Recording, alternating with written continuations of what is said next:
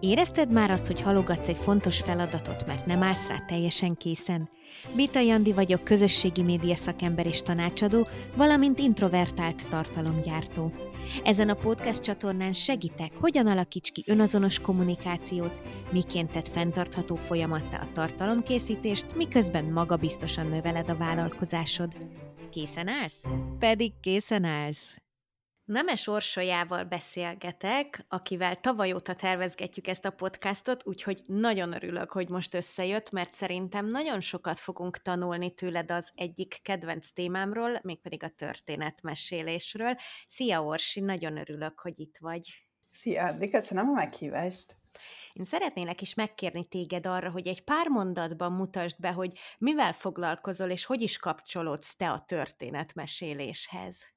Én prezentációkkal foglalkozom, minden, ami prezentáció, és ennek ugye három része van, a tartalom, a design és az előadás, és én azért szeretem nagyon ezt a témakört, ezt már tíz éve szerettem amúgy vele, de ugye, mint nagyon-nagyon tetszik benne, az az, hogy szerintem ez egy ilyen alkalmazott művészet, ahol nagyon sokféle hmm. terület találkozik, tehát hogy itt a meríteni lehet inspirációt a, a hollywoodi forgatókönyvíróktól kezdve a grafikuson keresztül a színészekig, így, így mindenből gyakorlatilag. Uh-huh. És ezért számomra ez egy ilyen megóhatatlan téma, mert mindig van egy más, vagy mindig más területe van, ami éppen, éppen így tetszik, vagy amiben úgy szívesen elmélyülök, és igazából Hát nem is tudom, azt hiszem, ami a különlegessége annak, amit én csinálok, az az, hogy, hogy megtanítom az embereket úgy beszélni, hogy meg is értsék azt a túloldalon különféle eszközökkel, és, és ami szerintem még így extra, az az, hogy én egy ilyen blended learning módszerrel szeretek dolgozni, tehát hogy van két online tananyagom, és erre, erre építek különféle tréningeket gyakorlatilag, amit a trénertársaimmal együtt szoktunk megtartani, Aha. mert most meg is csapatom is van, Nem. és hát most ott tartunk, hogy több mint 6000 ember fér hozzá az anyagaimhoz, és, wow.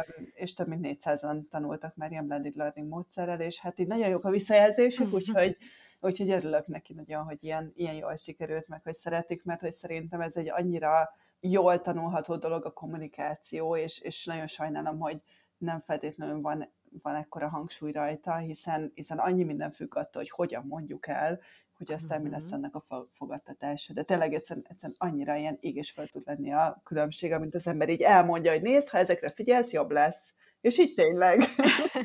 Igen, abszolút egyetértek veled, és fantasztikus, amit most így itt felsoroltál és elmeséltél, és hát pont ezért is szerettem volna veled ezt a beszélgetést összehozni, mert én is abszolút így gondolom, hogy nagyon-nagyon sok tud ezen múlni, és hogyha az ember megtanul egy-két olyan technikát, vagy olyan dolgot, amire odafigyeljen, akkor ez már is egy jó kiinduló pont tud lenni ahhoz, hogy elkezdjen azzal kísérletezni tudatosan, hogy akkor ez most így tényleg jobb eredményt ér el, mint hogyha máshogy csináltam volna, szóval ez valóban egy nagyon-nagyon érdekes témakör, és amit még így említettél, megütötte a fülemet, hogy mondtad, hogy te már tíz éve nagyon szeretsz a storytellinggel foglalkozni, Igen. és ez is jól mutatja, hogy azért ez egy nem új keletű dolog, tehát ezt nem most találták Abszolút, ki, nem. de most valahogy újra én úgy vettem észre, hogy, hogy így a, a nem is tudom, így a középpontba került, tehát megint egy kicsit felkapott lett. Igen, és azért érdekes szerintem, amit mondasz, mert hogy egyébként én régen gyűlöltem a storytellinget, tehát hogy, hogy amikor én meghallottam ezt, hogy storytelling, nekem ugye a hátamon felelt a szőr, mert hogy az volt a tapasztalatom ezzel kapcsolatban, hogy így kb. az az elvárás, hogy így menj le nagyon mélyre, osz uh-huh. meg mhm. nagyon intim dolgokat, hogyan tudom így kb. csak így kicsilibilizni az amúgy nem jó dolgot, tehát hogy nekem volt egy ilyen hamis csengés ennek a storytellingnek, és aztán rátaláltam egy, egy fickóra, aki ilyen neurobiológiai alapon, meg, meg egyébként ilyen tudományos alapokon bebizonyította, hogy ez hogyan tud működni, uh-huh. meg mhm. nagyon sokat tud olvasni utána, és ami nekem nagyon tetszik a storytelling, mert nem is feltétlenül maga az, hogy hogyan mesél egy történetet, mert hogy szerintem az egy ilyen habatortán, hogyha egy sztorit jól el tudsz mondani, hanem hogy a storytellingnek van, és szerintem egy sokkal fontosabb része, ami struktúrát adja meg. Tehát, hogy mi, hogyan építesz föl bármit, amit mondani akarsz, és strukturálisan. Uh-huh. És engem az az, ami megfogott, és nekem csak egy nagyon apró szelete az, hogy milyen technikai, storytelling technikákat uh-huh. használsz. Tehát viszont ez sokkal izgibb, hogy hogy hogyan ágyazol meg az mondandódnak, hogyan keltett fel az érdeklődést, hogyan tartott fenn a figyelmet a struktúra segítségével.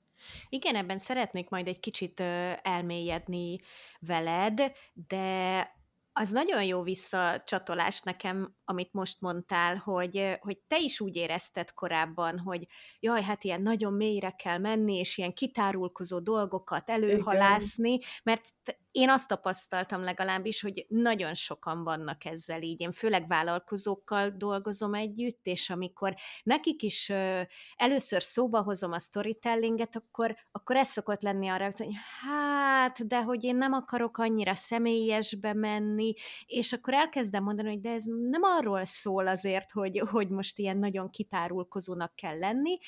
Te hogyan foglalnád össze, vagy hogyan tennéd abszolút mindenki számára kristálytisztán érthetővé azt, hogy miről szól, mit értünk történetmesélésem. Na hát az a vicces ebben, hogy bár, bárkit megkérdezel, tehát a forgatókönyvíró erről más fog neked mondani, mint a regényíró, és Igen. mint a, tehát hogy, hogy így annyiféle definíciója van szerintem a storytellingnek, de hogy én, én azt gondolom, hogy alapvetően a storytelling lényege az, hogy A pontról elviszel embereket B pontra, uh-huh. és közben érzelmeket váltasz ki belőlük, és tanítasz nekik valamit. Uh-huh. Ezt még itt soha nem mondtam egyébként, hogy lehet, hogy fel is írom. Ez De nagyon tetszik ez a mondat nekem is. szerintem.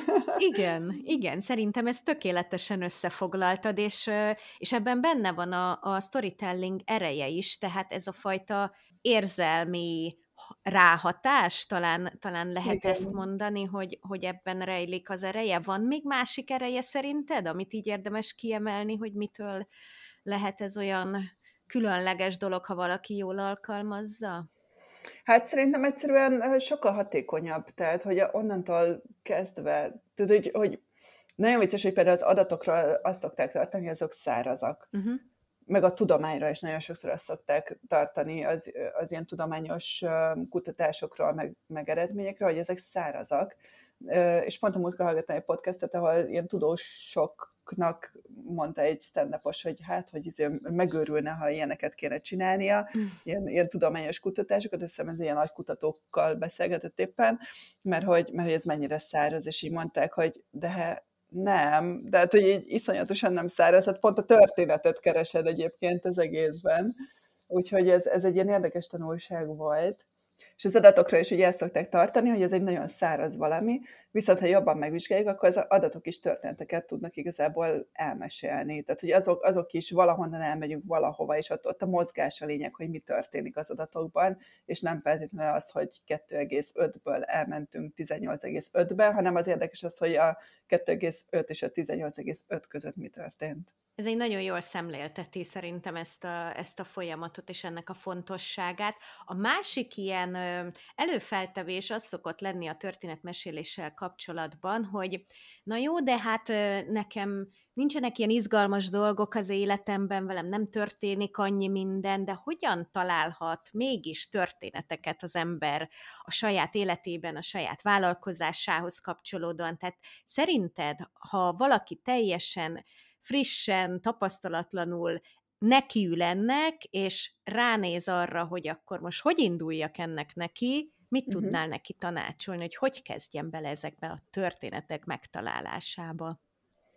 Ezem két kulcs szó van, az egyik az érzelmek, a másik meg a változás. Tehát, hogy amikor változást, a változás maga a történet, szerintem. Tehát, hogy nagyon sokan szokták azt gondolni, hogy, hogy szerintem félreértelmezik egyébként sokszor a történeteket, mert ugye a piroska és a farkasra gondolunk, meg a mesékre gondolunk, meg, tehát hogy, hogy valahogy egy, egy csomó mindenki ez jut eszébe, ami teljesen igaz, mert hogy azok is történetek, de hogy, de hogy itt ezek, ezek ugye ilyen utazásokat írnak le, vagy hogy változásokat írnak le, vagy valami ott itt történik, és hogy a történet, tehát hogy az nem történet, hogy, hogy nem tudom, boldogan éltek, amíg meg nem haltak, az a vége, uh-huh. hanem a, a történet az, ami az elején meg a vége között történik. És ez általában egy érzelmi utazás, valamiféle változás, tehát hogy ott, ott mindig van egy konfliktus, amin valahogy így keresztül ö, préseljük magunkat, és mhm. valahogy így kijövünk a végén, de hogy, de hogy ezt a változást kell szerintem megkeresni. Tehát, hogyha így konkrétumokra lefordítanám, hogyha mondjuk én nem tudom, ügyfeleket szeretnék szerezni, akkor lehet, hogy érdemes azt végig gondolnom, hogy, hogy például miért választottam ezt a pályát, vagy mi ez az egész, miért csinálom, mert nagyon sokszor ugye azért csinálunk valamit, mert hogy valamivel nem voltunk elégedettek, vagy valami érdekelt minket, vagy valamit meg akartunk érteni, és ezt már el lehet mesélni egy történetként. Um, nagyon sokszor akár az ügyfélsztorik lehetnek történetek, hogy egy ügyfelemmel ez meg az történt, ez volt a problémája, itt találtunk rá megoldást. Um, meg ugye van egy olyan iskola is, amit Gary V is um, képvisel, hogy igazából csak így dokumentált, hogy mi történik veled így aznap. Nem tudom, ennek van szerintem egy ilyen túlzott része, de hogy, de hogy nagyon sokszor igen, már, már az elég lehet, hogy mész valahova. Tehát, hogy ugye van ez a, van ez a suspense, tehát ez a valami történni fog, és akkor ezt az, arra is rá lehet így építeni, szerintem nagyon sok mindent. Tehát szerintem mindenkinek vannak az életében történetek, és valóban nem kell mélyre menni, tehát hogy nem feltétlenül az a cél, mint ez a hatásvadászat elérés, szerintem nem feltétlenül ez a cél, hanem valahogy ezeket a mozgásokat, meg érzelmeket érdemes megmutatni. Vagy hogyha valaminek nagyon örülünk, vagy nagyon szomorúak vagyunk valamiért, akkor az is lehet egy jel, hogy itt valami történt az szerintem is egy nagyon jó kiinduló pont, hogyha valaki a saját miértjét próbálja megtalálni először is, és aztán azt elmesélni. Sőt, ez szerintem egy olyan üzenet, amit időről időre érdemes újra és újra előhozni. Abszolút. Tegyük fel, hogy valaki megtalálta mondjuk legalább egy ilyen történetet, amit szeretne elmesélni, akkor mik a fő belemei a történetmesélésnek? Ugye említetted az előbb ezt a strukturális felépítést. Igen. Itt mire érdemes figyelni, hogyan kell ehhez nekiállni? Hát uh, igazából nyolc eleme van egy történetnek, most nem biztos, hogy végig szeretnék menni az összesen, de ja. hogy a lényeg az az, hogy mindig van egy karakter, akinek van valami motivációja, hogy elérjen egy célt, és nehézségek gördülnek az út, útjába, veszélyek leselkednek akár rá, és ő ezeket legyőzi, ezeken így felülemelkedik, és akkor a, a végére egy más minőségben folytatja az életét. Ez az alaptörténet. Igen. Tehát, hogy ez a, hős utazásaként is ismerik egyébként, ez a Joseph Campbell-t, hogyha valaki olvassa, akkor ezt fogja megtalálni, tehát, hogy az összes hollywoodi film, meg regény, meg minden erre épül alapból rá, és akkor utána jön már a, a, ugye a diszrupció része, amikor megy elkezdik is széttrolkodni ezeket, hogy a főhős meghalhat, mint a Walking Dead, vagy a, vagy a többi, többi ilyen sorozat, szerintem ezért lett nagyon sikeres, vagy a Breaking Bad, mert hogy ott végre nem ezek az ilyen sablonos karakterek voltak, és így nem az volt, hogy az elején tudod, hogy mi lesz a vége, hanem így bármi megtörténhet. Uh-huh. Ezek is nagyon sokat használtak fel ebbe az alap hősutazása elemből, de hogy de hogy szerintem most egy kicsit már így izgibbek lettek ilyen szempontból a történetek, vagy így tudatosabban adagolják ezeket. Ennek ellenére van azért egy ilyen alapív, ami végig kell menni. Tehát, hogy például, ha nem vagyok nagy Marvel fan, de hogy, a, hogy érdekes volt nagyon ez a, jaj, mi volt a cím ennek az utolsó záró két epizódos filmnek? Nem tudom, sajnos. Most így hirtelen eszembe, nem minden, amikor ugye Thanos el akarta pusztítani a világot, uh-huh. és akkor így összefogott a Marvel univerzum összes szuperhőse. Ott igazából sok apró történet volt felfűzve, de ott a valódi hős, akinek igazából a hős utazását végigkövettük, az maga a főgonosz volt, a Thanos volt. És ez, ez volt az ilyen összefogó szál, amire ráfűzték az, össze, az egész cselekményt tulajdonképpen. Tehát nem is a idézéles jók voltak a, a, a főhősök, hanem a Thanosnak a, a történetére volt ez, az ő fejlődésére, vagy az ő hős utazására volt az egész felhúzva, és egy, emiatt egy ilyen inverse dolog volt. Úgyhogy ezek ilyen érdekességek egyébként, Uh-huh. És hogy szerintem ez, ez így az alap, és akkor még nagyon sok minden mással lehet játszani, tehát a meglepetéstől kezdve a részleteken át, a, hogy az érzékszervek mit tapasztalnak, hogy, hogy nem tudom, belecsapok-e a közepébe, vagy hogy, hogyan csomagolom el azt a kis, kis tanulságot, és hogyan, hogyan járom azt körbe. Tehát, hogy nagyon sokféle eszköz van, de hogy az alaptörténet ez, az ez a hős utazása, hogy elindul valaki, nehézségei vannak, és aztán kicsit megváltozva tér vissza a új, szép világba. Uh-huh. Igen, hát erről, hogyha valaki így szeretne tudatosan elmélyülni ebben, akkor tényleg nagyon sok lehetőség van arra, hogy erről tanuljon az ember, ahogy ezt te is említetted, úgyhogy, úgyhogy valóban ebben most így annyira így nem menjünk bele, hanem inkább kanyarodjunk át oda, amit az elején említettél, ezt az idézetet már én is nagyon sokszor hallottam, hogy beszélj úgy, hogy meg is értsék, Ez szerintem egy nagyon-nagyon fontos mondat, hogyha, hogyha az ember egy kicsit így elkezd ezen gondolkozni.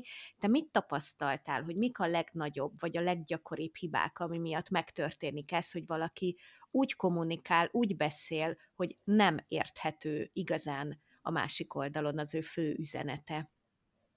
Hát szerintem há- három probléma szokott lenni, és én amúgy a tréningeimen pont ezt tanítom meg a konzultációkon, hogy, hogy szerintem sokkal nagyobb hangsúlyt kellene a tervezésre rakni. Tehát, hogy nagyon sokszor én azt látom, hogy az emberek így írnak egy PowerPointot, és így elkezdik bele önteni a gondolataikat, uh-huh. és ebből nem lesz semmi. Tehát, hogy ebből lesznek az ilyen se füle, se farka, unalmas, hosszú prezentációk általában. Vagy a, ugye a mentés másként, az a másik, amiben nagyon szép prezentációk szoktak születni. De hogy alapvetően a három probléma szerintem az egyik az az, és talán ez a legdurvább, hogy nem veszik figyelembe azt, hogy a közönség mire kíváncsi.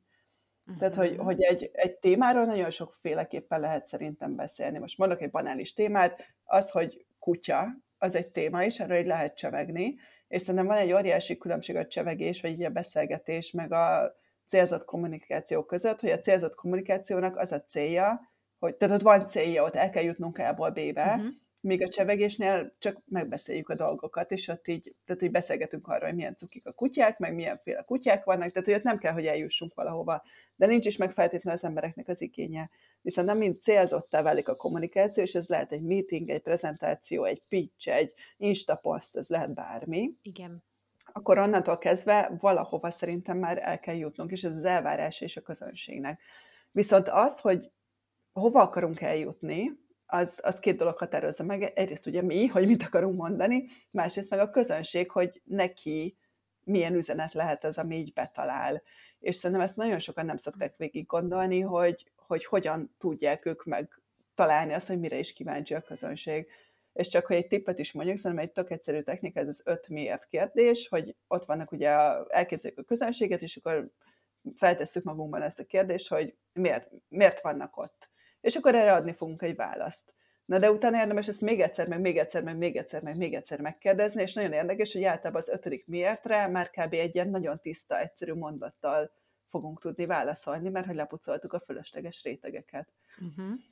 Um, és hogy, tehát, hogy ez az egyik, hogy a közönséget nem szokták figyelembe venni. A második szerintem az az, hogy nincs egy letisztult üzenet, hanem ilyen nagyon sok mindent akarnak bele nyomni az emberek. Tehát például, ha hogyha a kutya témát vesszük, föl, vesszük alapul, ugye az, hogy mi az üzenetem, az meg fogja azt is határozni, mit mondok el. És például, ha a kutya témát nézzük, lehet az az üzenetem, hogy fogadj örökbe egy kis kutyát, lehet az az üzenetem, hogy hogy vegyél a gyerekednek kutyát, mert nem tudom, felelősségre tanítja, de lehet az is az üzenetem, hogy pont, hogy ne vegyél kutyát, mert hogy annyi kutya van már, hogy most nem kell, nem tudom, még egy, most három, három teljesen különböző dolgot mondtam, de hogy az szerint, hogy mind a három a kutya témáról szól, uh-huh. viszont az, hogy mit fog beletenni, teljesen más lesz az szerint, hogy éppen mire van a, a közönségemnek szüksége. És uh, három prezentáció, vagy három üzenet teljesen há- más három történetet fog kihozni és akkor ez, ez igazából ehhez csatlakozik, tehát a közönséghez, az üzenethez csatlakozik a harmadik is egy picit, hogy egyáltalán nekem mi a célom az egésszel. Lehet, uh-huh. hogy csak, lehet, hogy meg akarok győzni valakit, lehet, hogy csak szórakoztatni akarok valakit, lehet, hogy, lehet, hogy nem tudom, információt akarok átadni. Tehát, hogy ez egy ilyen tök komplex dolog, és szerintem ez érdemes először végig gondolni ezt a hármast, uh-huh. és utána nagyon könnyű lesz kitalálni azt, hogy mit is akarunk mondani.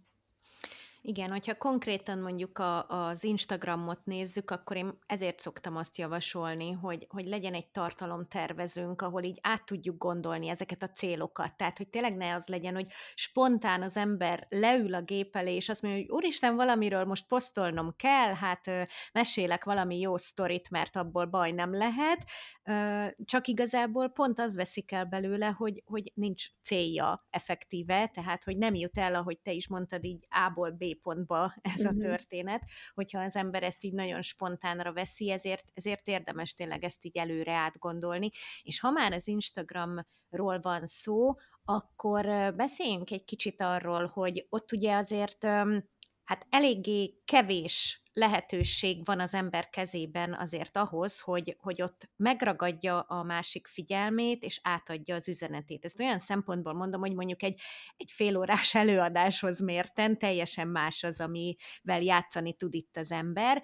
Én nagyon-nagyon szerettem a te lapozós posztjaidat. Okay. én, én, én azt gondolom, hogy ezek ilyen abszolút példaértékű posztok, mind... Jaj, de hogy ezt mondod, szakértői szemmel. Hát igen, mert nálad annyira jól találkozik a, a grafika és a szöveg, tehát, hogy így uh-huh. egymást támogatják, egymást erősítik, és abszolút átjön tényleg a, az üzenet, és érthető módon bár láttam, hogy az utóbbi időben most áttértél inkább a videós tartalmakra, ennek van valami olyasfajta oka, hogy, hogy így máshogy tudod átadni az üzenetet, vagy inkább az eléréssel, az algoritmussal van összefüggésben ez a váltás? Hát igazából az van, hogy nekem az Insta kicsit ilyen mostoha gyerek, mert nagyon szeretem, de hogy ilyen végtelen időt elvesz az, hogy én kitaláljak egy posztot. Uh-huh úgyhogy most pont azon gondolkodom, hogy lehetne ezt kiszervezni, mert hogy ez, ez, ez valami szörnyű, uh-huh. mert ráadásul maximalistaként ez nem úgy megy, hogy csak úgy kiengedek valamit a kezemben. Hát igazából több oka is volt, az egyik legfőbb oka az az volt, hogy ki akartam próbálni azt is, hogy a videós uh, tartalmak hogy mennek, meg, meg hogyan haladnak, vagy milyen elérésük van, mennyire szeretik az emberek, és ilyen tök vegyes az eredmény, ha így a statisztikákat nézem, mert hogy van, ami ugyanolyan, van, ami jobb, sokkal jobbat ment, mint egy lapozós poszt, de van egy lapozós poszt, ami még simán lenyomott videót. Uh-huh. Úgyhogy igazából csak kísérletezgetek itt, meg, meg akartam picit mutatni, mert ezek a videók az e-learningemből vannak, uh-huh. meg akartam picit azt is mutatni, hogy, hogy így milyen a feelingje ennek. Uh-huh mert hogy hosszú távon ez is cél, hogy én ezt megnyissam így a nagy érdemű felé, csak még így a technikai hátterét kell biztosítani. Uh-huh. Úgyhogy ez egy ilyen hosszabb történet. De hogy igazából igen, ez, én, én szerintem az Instán lehet amúgy kísérletezni, tehát hogy én se szeretem azt, tehát hogy én is, én is szeretném azt, hogyha így készen lenne minden, és csak így posztolgatni kellene, de hm. hogy meg tervezés, meg mit tudom én, de hogy nekem a valóságom sajnos nem erről szól mindig, hanem ilyen plusz egy dolog, amit még jaj, még így meg kéne csinálni. Viszont, viszont tényleg kezdem elhinni azt, hogy lehet kísérletezni, és így semmi baj nem lesz, hogyha egy poszt nem úgy sikerül, vagy nem, nem százszerzelékbe illeszkedik bele a képbe, mert hogy egyszerűen tényleg annyi inger éri az embereket, hogy, hogy így nem biztos, hogy, hogy baj az, hogyha valami egy picit más lett, mint az előzőek. Persze, persze, az ember saját magával sokkal jobban el van foglalva, és ezért Igen. hajlamos azt gondolni, hogy mások is ugyanennyire odafigyelnek rá, és nyomon követik az összes tartalmát, sztoriát, mindent, de hát az igazság az, hogy nem. Hát meg az algoritmus sem feltétlenül Igen. ugyanazoknak dobja ki mindig ugyanezt a tartalmat, tehát hogy én néha így meglepődök, az, hogy akiket így erősen követek, így mennyire újrahasznosítják a saját tartalmaikat, hogy hogy ezt így láttam már, de hogy így egy csomó mindenkinek az tényleg újdonság, mert egy csomó mindenki meg hmm. tényleg nem látta. Igen, igen, érdemes újra és újra előhozni a legfontosabb, vagy a legjellegzetesebb témáinkat. Egyébként azzal kapcsolatban mit tapasztaltál, hogy az Instagramon mennyire lehet valaki mondjuk jó és beazonosítható történetmesélő, úgyhogy mondjuk nem mutatja meg soha az arcát. Kell hozzá az, hogy, hogy arcot tudjanak kapcsolni az emberek? Vagy ennek a két dolognak semmi köze egymás? Hát ennek nem én vagyok a szakértője, tehát hogy én ezért nem vagyok Insta szakértő, én, én uh, olvastam ezért ennek, utána olvastam, meg így nyilván van egy véleményem, szerintem ez így tökre arról szól, amiről valahol a prezentálás is szól, hogy ki mivel komfortos. Uh-huh. Tehát, hogy szerintem akkor lesz jó egy előadó, hogyha komfortos, és ezt ugyanúgy át lehet szerintem húzni az Instára is, hogy akkor lesz az ember ott jó, hogyha így komfortos, de mondjuk a komfortosságnak megvan ez a veszélye, hogyha nem feszegetjük a határainkat, akkor nem fogunk tudni fejlődni. Uh-huh. Úgyhogy szerintem érdemes ezt egy időnként egy picit így, így rugdosni, de hogy simán lehet, hogy valaki elkezdi arctalan posztokkal, és akkor utána aztán hozzácsatolja az arcát. Nyilván ezt a pszichológiából tudjuk, hogy arcot sokkal könnyebben követnek az emberek, mint, mint nem tudom, grafikákat. De, de hogy én nem látom ezt kizáróknak, még simán lehet, hogyha valaki csak így tesztelgeti, és akkor még nem mutatja az arcát, aztán komfortosabb lesz, és mutatja, akkor az úgy lehet egy ilyen szép fejlődési uh-huh. ív. De én azt meg őszintén szóval nem szeretem, amikor valakinek minden poszton rajta van a feje. Ez engem halálosan idegesít. Inkább legyen egy ilyen stílus, egy ilyen egységes dizájn, amiről felismerem, hogy na ez ő, uh-huh. és amúgy meg tudom, hogy ki van mögötte. Az engem úgy mindig megnyugtat, hogy így látok valakit mögötte, de hogy én, én, nem, én nem gondolom, hogy mindenkinek feltétlenül rá kell rakni mindig a fejét az első oldalra. Igen. Ebben is egyetértek veled. Hogyan bizonyosodhatunk meg arról, hogy valóban átment az üzenet? Hogyan tudunk visszacsatolást kérni? Tehát, hogy ez a kommunikáció ez valóban sikeres. Ezt miből tudhatja az ember? Mi a tapasztalatod ezzel kapcsolatban? Most nem feltétlenül csak az Instagramra kérdezek uh-huh. egyébként, mert természetesen ott, ott azért megvannak ennek talán így bevett módszerei, hogy az ember hogyan tud visszacsatolást kérni, de hogy uh-huh. egyébként te mit látsz azzal kapcsolatban, hogy hogyan tudjuk azt biztosra venni, hogy oké, okay, átment az üzenet. Mik a jelei ennek? Hát szerintem nagyon függ a médiumtól, hogy hogyan tudjuk látni azt, hogy, hogy mik a visszacsatolások. Tehát például egy ilyen élőbeszédes helyzetnél nagyon sokat számít szerintem az, hogy milyen a, a, a testbeszéde az illetőnek, befogadó félnek, tehát például azt szerintem nagyon tévesen gondolják prezentációkra, hogy ez egy egyirányú kommunikáció, uh-huh. mert hogy nem, mert egy csomó visszajelzés jön a, a közönségtől, ami alapján én tudom alakítani a mondandómat akár menet közben tehát hogy látom rajtuk, hogy most unatkoznak, vagy viccesnek találják, vagy érdekesnek találják, és akkor ezzel én, én, én ha eléggé fel vagyok készülve, akkor fogok tudni erre improvizálni, meg reagálni.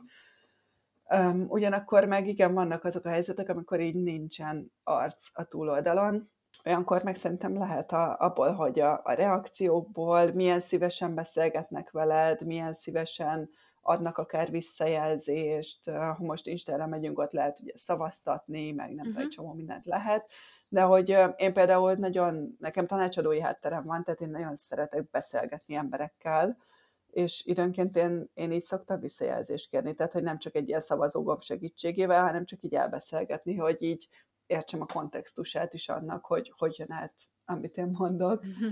Uh-huh. Meg szerintem időnként érdemes kicsit így külső szemmel ránézni saját magunk ra, uh-huh. mert az is nagyon sokat tud segíteni, akár egy felvétellel, hangfelvétellel, bármi ilyesmivel, az, az, az is egy nagyon jó visszajelzés lehet.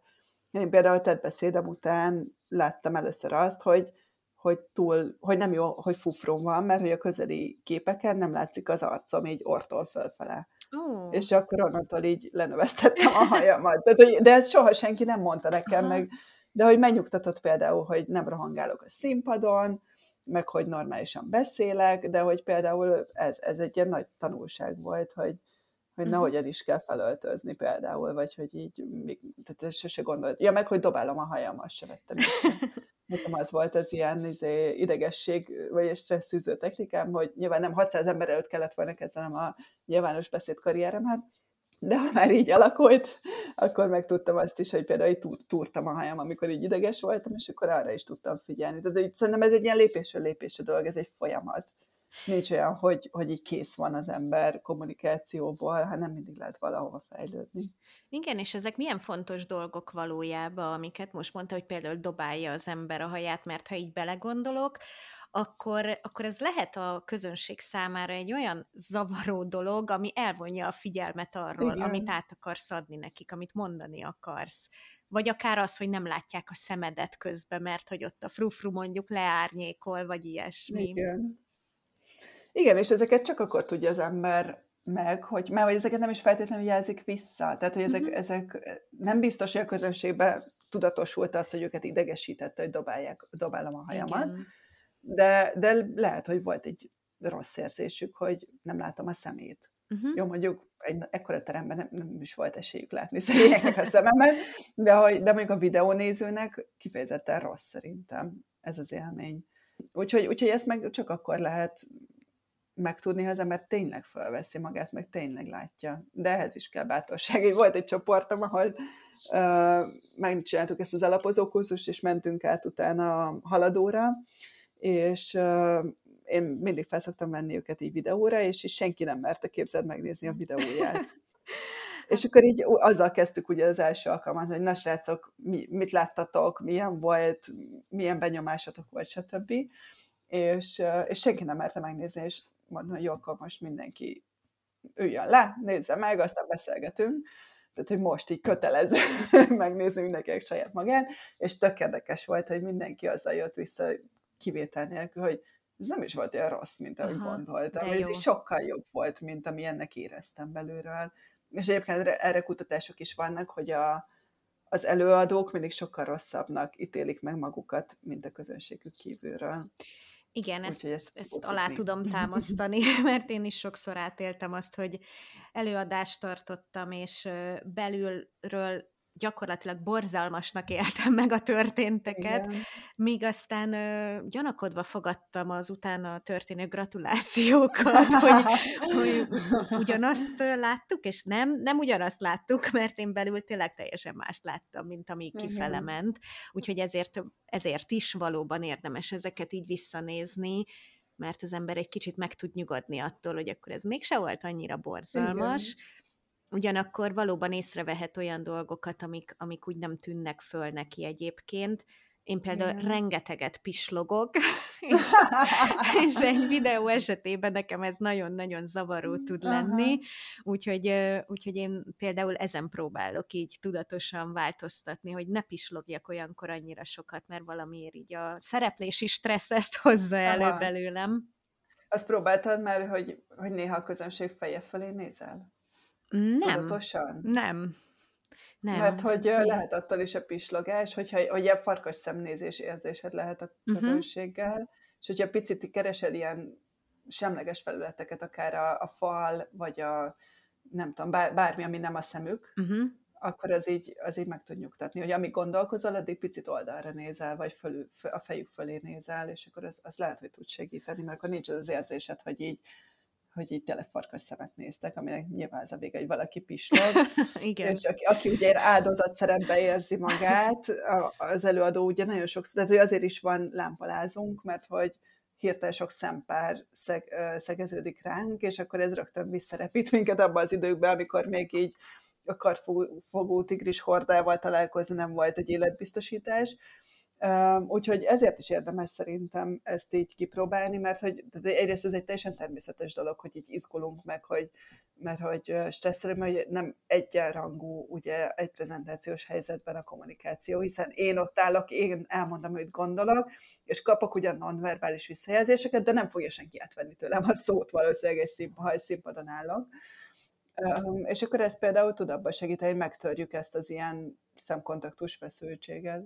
Ez egy nagyon-nagyon jó tanács, ki fogom próbálni. Végül milyen tippet adnál azoknak, akik a tartalmaikban szeretnék jobban önmagukat adni, és hatékonyabban átadni az üzeneteiket, de mindig egy kicsit visszafogják magukat? Hogyan lendüljenek túl ezen az ilyen belső félelmen? Nekem nagyon sokat segített az, hogy, hogy néztem azt, hogy akinek tetszenek a tartalmai, ő mit csinál és egy kicsit így elemezgettem, hogy mennyit mutat meg magából, mert hogy így a, a, a történeteiből hogyan építi föl, mitől működik, mi az, ami tetszik benne, és ez tök nehéz amúgy megfogalmazni. Nekem amúgy van egy tanári diplomám is, és amikor volt a, a vizsgatanításom, vagy akkor ugye egy, egy suliba kellett bejárnom egy mentortanárhoz, nem tudom hány héten keresztül, aztán meg én tanítottam, és és ez egy szörnyű tanár volt. Mm. Tehát, hogy így tényleg borzasztó volt szegény. Tehát, hogy ez a interakció abban, abban merült ki, hogy volt egy ilyen plüss elefántja, amit ő így dobált a gyerekeknek, és így ő mondta magyarul a szót, és neki kellett angolul mondani a szót, és így ezen kívül ültek egy helyben a könyvükkel. Mm. Uh, úgyhogy, úgyhogy igazából engem nagyon érdekes volt, hogy az a helyzet döbbentett rá amúgy, hogy, hogy mennyire nem tudtam soha megfogalmazni azt, hogy ami jó, az mitől jó és, és pont emiatt, ami nagyon rossz és nagyon zavar, azt is érdemes kielemezni, hogy te hogy csinálnád másképp, hogy jó legyen. Mert szerintem a rosszat könnyebben tudjuk megfogni, mint az, hogy jó. Amikor valami jó, azt úgy, úgy, úgy érezzük, hogy egybe van, de tök nehéz megfogalmazni, ez most így konkrétan miért is működött. Szerintem azt is érdemes edzeni, meg azt is érdemes szétszedni, hogy tetszik a grafikája, tetszik az, hogy nem tudom, öt sorba le tud valamit írni, tetszik az, hogy kérdéssel indít, tetszik az az, hogy, hogy el, azt érzem, hogy elvisz valahonnan valahová. Tehát, hogy lehet, hogy van egy, tehát, hogy ezt szerintem érdemes mindenféleképpen így kielemezni, de ugyanakkor meg érdemes szerintem azt is megnézni, hogy, hogy mi az, ami nem jó, vagy mi az, ami nem tetszik, és miért nem tetszik, mert ugye kritikát mindig kell megfogalmazni, hogy nem tudom, túl sokat ad magából, mindenképpen rajta van, szét van esve a betűtípusa. Tehát, hogy egy csomó minden van, ami, amit ha így látunk, akkor sokkal könnyebb lesz kitalálni azt, hogy jó, én ezt hogyan ellensúlyoznám, vagy én hogy csinálnám uh-huh. másképp. Szerintem ez is tud segíteni. Igen, Abszolút, én ezt rendszeresen a mai napig alkalmazom. Vannak a Notionben ilyen kis dokumentumaim, ahol ezeket így följegyzem magamnak, úgyhogy abszolút tudatosság jellemez ilyen szempontból, úgyhogy, úgyhogy ez tényleg akkor egy, egy nagyon hatékony és jó tipp szerintem is, megerősítelek ebben. Én nagyon-nagyon köszönöm ezt a beszélgetést veled, és ezeket a tanácsokat, amiket adtál. A hallgatóknak pedig azt tudnám mondani, hogy ha kipróbáljátok valamelyiket, és segít abban, hogy belekezdjetek a történetmesélésbe, akkor utána mindenféleképp jelezzetek vissza nekünk, hogy hogy sikerült, vagy mik a tapasztalataitok, mert nagyon-nagyon kíváncsi vagyok rá, hogy úgymond átmente az üzenet. Nagyon-nagyon szépen köszönöm, most, hogy itt voltál, és ezeket elmondtad. Köszönöm szépen a beszélgetést, és tényleg nagyon kíváncsi vagyok a visszajelzésekre én is, úgyhogy írjatok.